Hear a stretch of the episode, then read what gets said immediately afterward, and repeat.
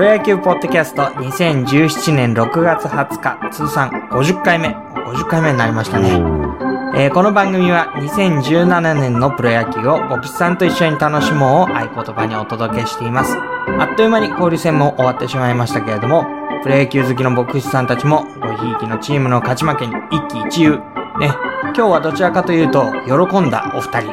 えー今日のゲストは哲郎さんと健太さん。熱のこもったトークをお楽しみください。では、よろしくお願いします。お願いします。はい、よろしくお願いします。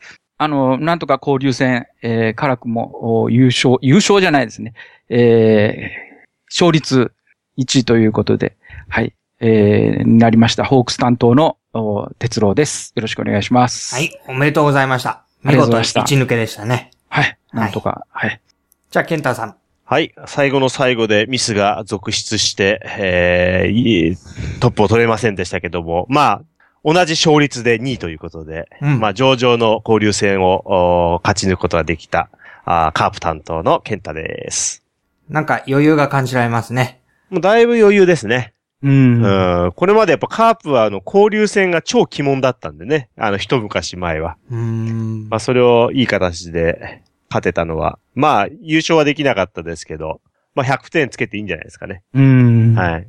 まあ今日はお二人はね、あの、本当にいい交流戦を終えたところですので、まあそれぞれにね、交流戦を振り返っていただくのが一番話題として盛り上がるのかなと思っていますので、まあどうでしょう？感想とかですね、えー、総括的なことみたいな。そうですね。あのーうーん。まあ、一応、全、あ、あの、ジャイアンツ以外はが勝ち越したということになってるんですけど、あのーえっ、と、ヤクルトには全部勝ったんですかね。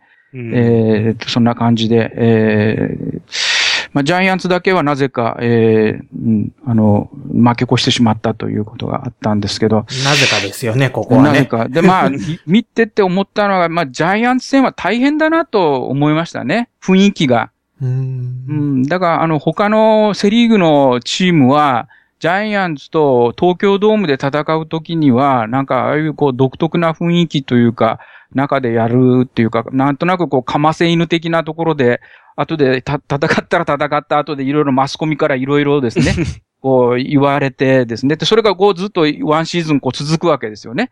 で、私たちね、あの、ホークスはもう3日間こう戦っただけで、見た感じではなんかこういろいろ、うん、大変だなと 思って、えージャイアンツ戦は見ておりました。今回はい東京ドームだったんでしたっけ、東京ドームだったんですね。はい。で、あの、何ですか？王会長のですね、えー756号ホームランのセレモニーとかやってくれて、うん。それはどっちのためにやったんだろうね。それ多分ジャイアンツのため。ああいうことをちょっとね、やられると、やってくださるとというか、なんて言ったらいいんでしょうかね。なんか調子がは、調子外れになるというかですね。うん。こっち、ホークスとしては、まあ選手の人たちはどんな風に思ってるか知らないですけど、うん。ちょっとなんか余計なことやってくれたなって正直な感想としてファンとしてあるんですけど。うん。はい。まあ勝っても負けてもね、ジャイアンツはね、やっぱりそういう意味では、存まあ在としては。大変な、えーね、球団ですね。やっぱ、背負ってるものが大きいんですか、なんかよくわかるんですけど。まあそれ以外はでも順調に。そうですね。あのーうん。まあ、やっぱり最後、ね、カープと3連戦でやりましたけどですね、見てた感じでは、やっぱカープは他のチームとは、ちょっと一味違うなというのは思いながら見ておりました。なんとなくパリーグのチームと戦ってるようなうん。感じがですね、うんええあのね、最後はこう、サファテが出てきて、ね、これで一気にふいつものように終わるのかなと思ってたら、ね、松山が出てきて、パカーンと一球目で打たれたとかですね、そういいうふうなことがあったんで、ああ、やっぱカープはやっぱり、うん、違うな、やっぱり他のセリーグのチームと、あとは思いながら、はい、見ておりました。でも、総じて言うと、えっ、と、何が良かったんだろそうですね。全体、あの、若手がちょっと出てきましたね。あの、ピッチャーのですね、松本、石川の活躍が大きかったと思いますね。松本勝てない時もあったんですけど、まあ、きちっとやっぱゲームはこう作ってたというようなところですね。で、えっと、さらにあの、内川が、えー、確か横浜戦だったと思うんですけど、なんか、背中が、あ、背中でしたっけ？首でしたっけ？えー、ちょっと痛めてね、えー、途中で、えー、この、出れなくなったと。おそしてデスパイネも走ってて途中で、ね、なんか肉離れを起こしてということがありましたけども、あの二人がこういなくて、えー、ほぼ生え抜き状態ですね。スタメン生え抜き状態の中でも、まあ、どうにかこうにかですね、えー、こう、勝ち越しができてたので、えー、うん、すごいなと思いました。ね、なんか、そういう意味では底力がある、あの、選手層の厚さっていうのがね、常々言われてますけど。うんうん。まあ、やっぱり強いよね。やっぱりね。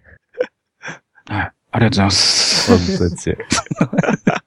だってだ、やっぱり伊達3連覇そんなね、やっぱ簡単にはできないですもんね。うん、ね、うん。やっぱりそれだけやっぱり総合力が厚いっていうことの証ですよね。だけど今年はちょっとね、難しいかなと思ってたんですけどね。ええーうん、それでもやっぱこう最後。最後はね。仕上げてくるってところがね、やっぱすごいですよね。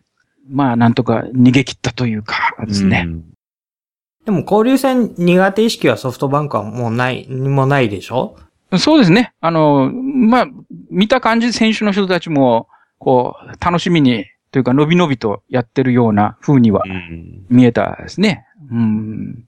だから、プラスに働いてますよね、多分ね。シリーズ、シーズン序盤を、まあ、えー、いい形で来て、交流戦も楽しんでのびのびやって、うん。ね、これからまた切り替えてって言った時に、こうなんかメリハリっていうかね。そうですね。うん。うん、あの、一つずつ楽しんで楽しんで次に行っていくような感じが。うん。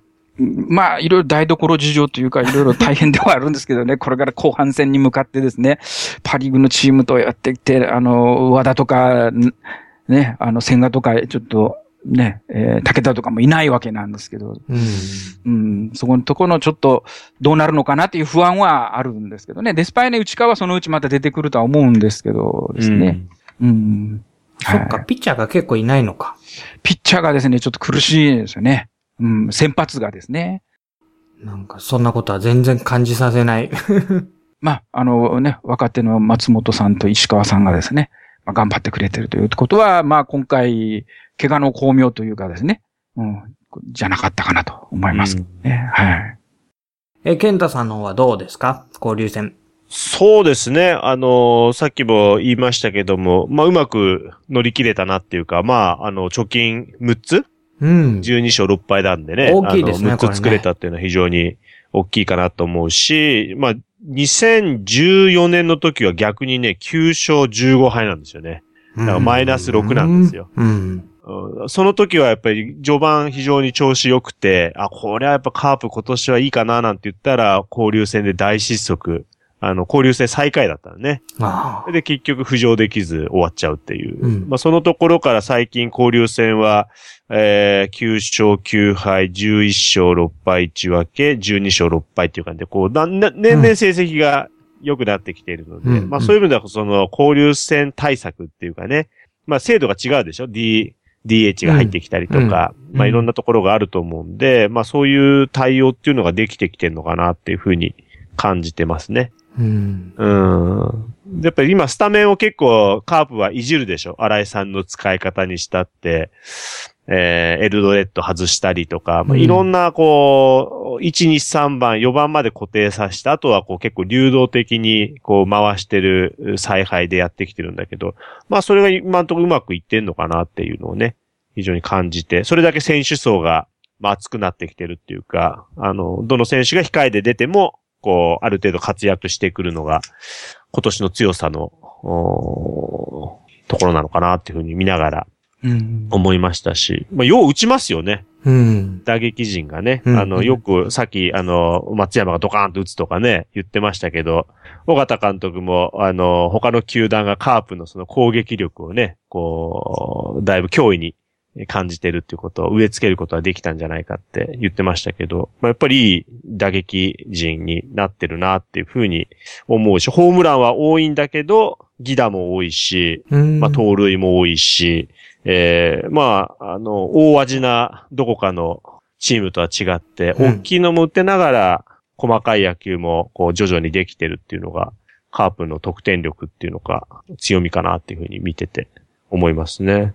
打順をくるくる入れ替えてるっていうのは、これはどういう話なんですか？苦し紛れじゃなくて。いやいや、もう戦略的だと思いますね。まあ、荒井なんかの疲労だった。エルドレッドもね、足怪我、あのー、抱えてますから、夏場に向けてそんな疲労をためないような形と、まあ、あとは多分、投手との相性だったりとか、まあそういうスコアラーとのデータだったりとか、まあそういう右左含めて、そしてこう、組み合わせてるんじゃないかなって思いますけどね。うん。うん、まあそこでまた逆にこう競争力っていうのが働くし、まあいい相乗効果になってるような気はしますけど。そうか。じゃあ不動のメンバーで戦うっていうよりは、チームとして結構総合力で、その時の試合に向けたベストっていう。そうですね。なんか、あの、最近のなんか、尾形監督の後半戦に向けてのインタビューの中でもそんなことをね、言っている。まだ確約するなんかこう、ポジションってはないみたいな。あの、実績はあまり重視しないっていうか、今、あの、どういう状態か、どういうふうにこう戦えるかっていうのを優先していくなんてことを言ってたので、うん、まあ、それはあの、去年大活躍したね、あの、ジョンソン投手も例外じゃないと。ジョンソンもね、まあ、あの、怪我しながら復帰してきて、あの、この前少しダメだったですけど、うん、まあ今後どうなってくる？まあ活躍してもらわなきゃ困りますけど、うん、そういう中ででもこういう成績が取れてるっていうのは、まあ嬉しい誤算っていうかね。投手陣は非常に心配しましたけど、あの、岡田だったりとか、あの、矢蓋だったりがこう、やっぱり成績を収めてるので、非常に黒田ロスっていうふうにはなんなくて、よかったなっていうふうには思ってますね。まあ、ここまでのところ、交流戦も含めて、シリーズ、シーズンの前半、まあ、うん、うん。まあまあ。そうですね。あのー、この前、前回4月開幕直後ですよね。で、多分連勝で、ウハウハなんて言って、今年はぶっちぎりですね、なんて、あの、ナオさんの中にこう、豪語してたんですけど、うん、その後、放送終わった直後にいきなり連敗ズタタランダンしてね、あれれなんて思ってましたけど、まあまあ、やっぱりそこからまたか、挽回、連勝したりして、ここまで貯金作れてるっていうのは、まあ上出来じゃないですかね。まああとやっぱ夏場ですよね。これからやっぱり、夏場後半戦をどういうふうにローテーションして、あのー、勝っていけるか。まあ2勝1敗でこう積み重ねていけるかっていうのが大事ですかね。うん。うん、一番の強敵っていうのは？まあ阪神今年やっぱ調子いいんじゃないですかね。で、今回その、交流戦明け初戦が阪神戦なんで、うん。まあそこをどういうふうに、あの、持っていけるかなっていうところが大事ですかね。まあ松田スタジアムでやるんでね、これ甲子園でやって、いきなり3立てなんか食らうと、ちょっと後半戦に暗立ち込めますけど、まあ松田なんでそのアドバンテージ活かして、なんとかそこ2勝1敗で持っていければ大きいんじゃないですか。初戦なんか矢蓋が多分、あのー、後半戦の頭で来るって、えー、ネットなんかだと出てるので、うん、そうですね。矢蓋、ジョンソン、大瀬良。この3枚で。で、岡田野村で次の DNA。この、だから1、2、3位との連戦になるんで、この後半戦の立ち上がりの、あのー、試合はかなり重要になりますかね。うん。うん。でもなんか、強いチームのコメントになってきたね。そうですね。やっぱり、あのー、2、3年前じゃ考えられないことでしょうね。いい時に私、あの、出演させていただけるようになって気持ちいいですよ。哲郎さんの方は、これからまたね、えー、再開してきますけど、強敵って考えてるのは？強敵は、そうですね、楽天もそうなんですけど、やっぱ西武じゃないですかね。うん。うん、なんか、ニュース見てると、あの、交流戦の時試合そのものはあんまり見てなかったんですけど、ニュース見てたら、やっぱり、うん、なんか、よく売ってますよね、なんかね。うんうん。西武今年調子いいですよね。調子いいですね。私、あの、パリーグのひいきは西武なんで。あ、ライオンズが。息子が西武ファンなんで。ああ、そうなんですね。ああ。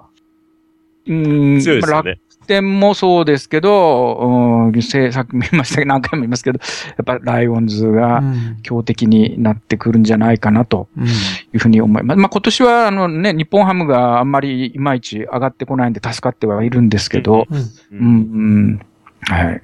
まあそんな感じで。日ハムはでもなんか大谷が合流するとかってね。そうですね。大谷がやっぱ出てくるとまたちょっと雰囲気変わってくるかなとは、うん、はね、思ってるんですけど、はい。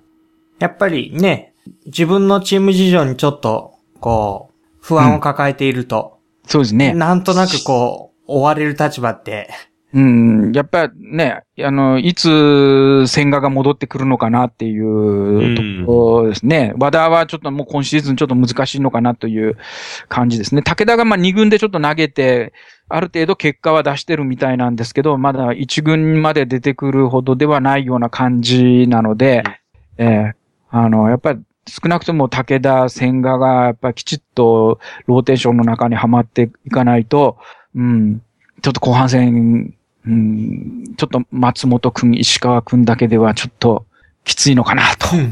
いうふうですね。まあ、だ、打線の方はですね、うん、まあ、それなりにですね、今のところでは、打率ではパリーグの中ではトップになって、まあ、順調だとは思うんですけど、まあ、それだけじゃちょっときついかなと。うん、うん、なことは思って、まあ、とりあえず、う目、当面の目標としては、今、楽天と1.5差なので、うん、それを楽天とひっくり返せればなと、うん、思ってるところなんですけどね。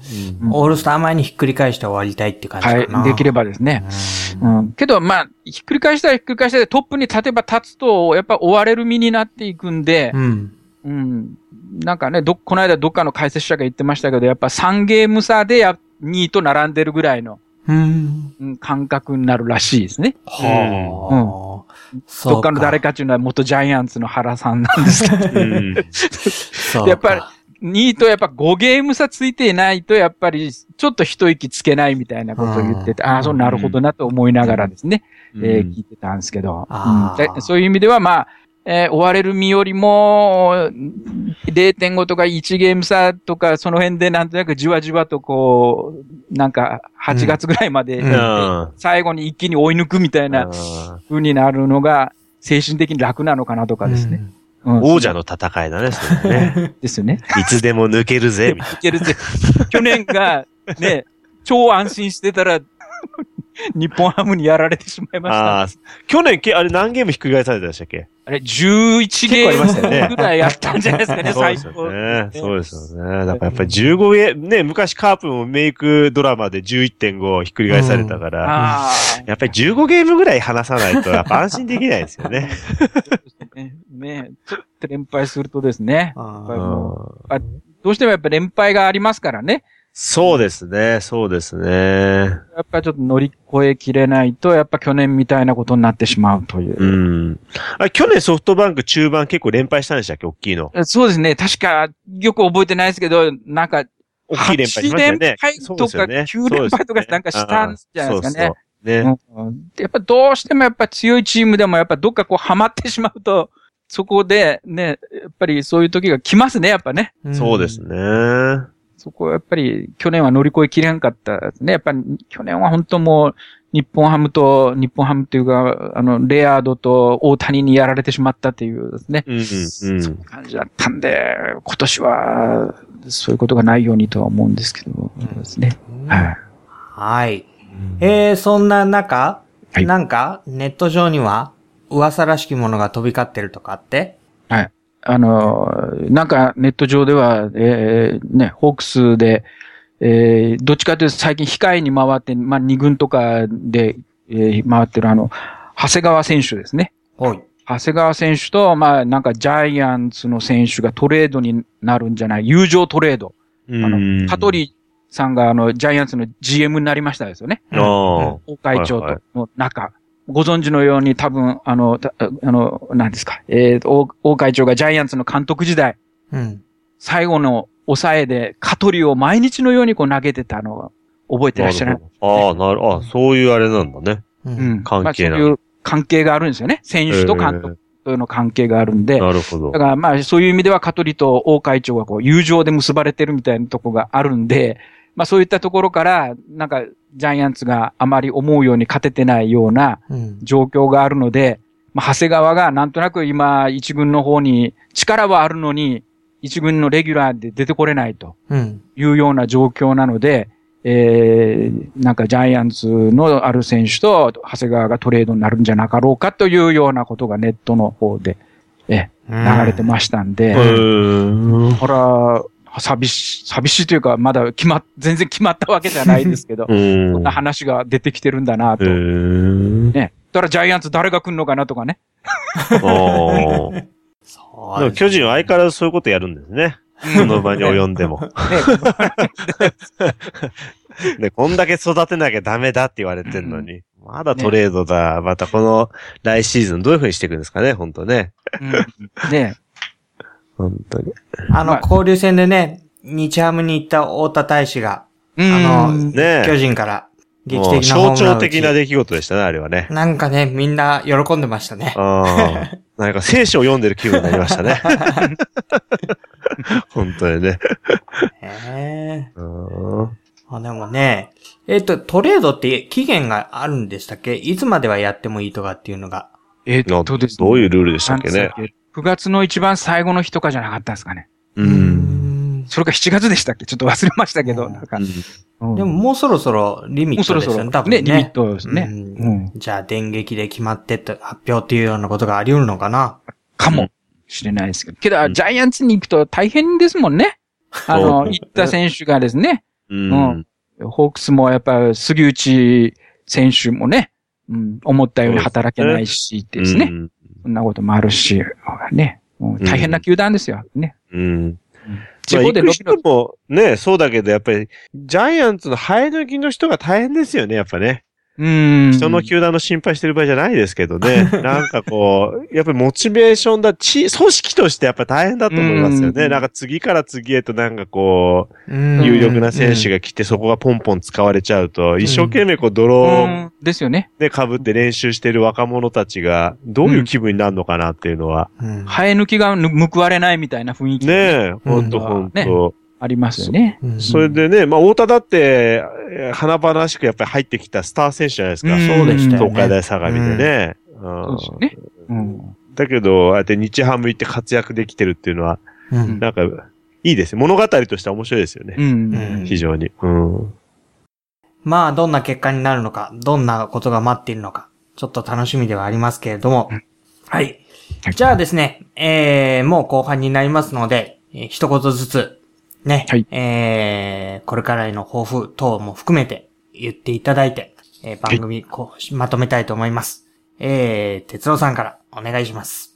えそうですね。えっ、と、まあ、交流戦、まあ、あの、順調に、えー、カープと並んで勝率1位ということで、えー、終わりましたけれども、えー、まあ、パリーグのお強い球団との戦いが待ってますので、えー、まあ、これからもうお2勝1敗のペースを守ってですね、うんえー、そのうち楽天を追い抜いて、うん、優勝していただけたらなと、えー、深く深く願っております。はい。はい。はい。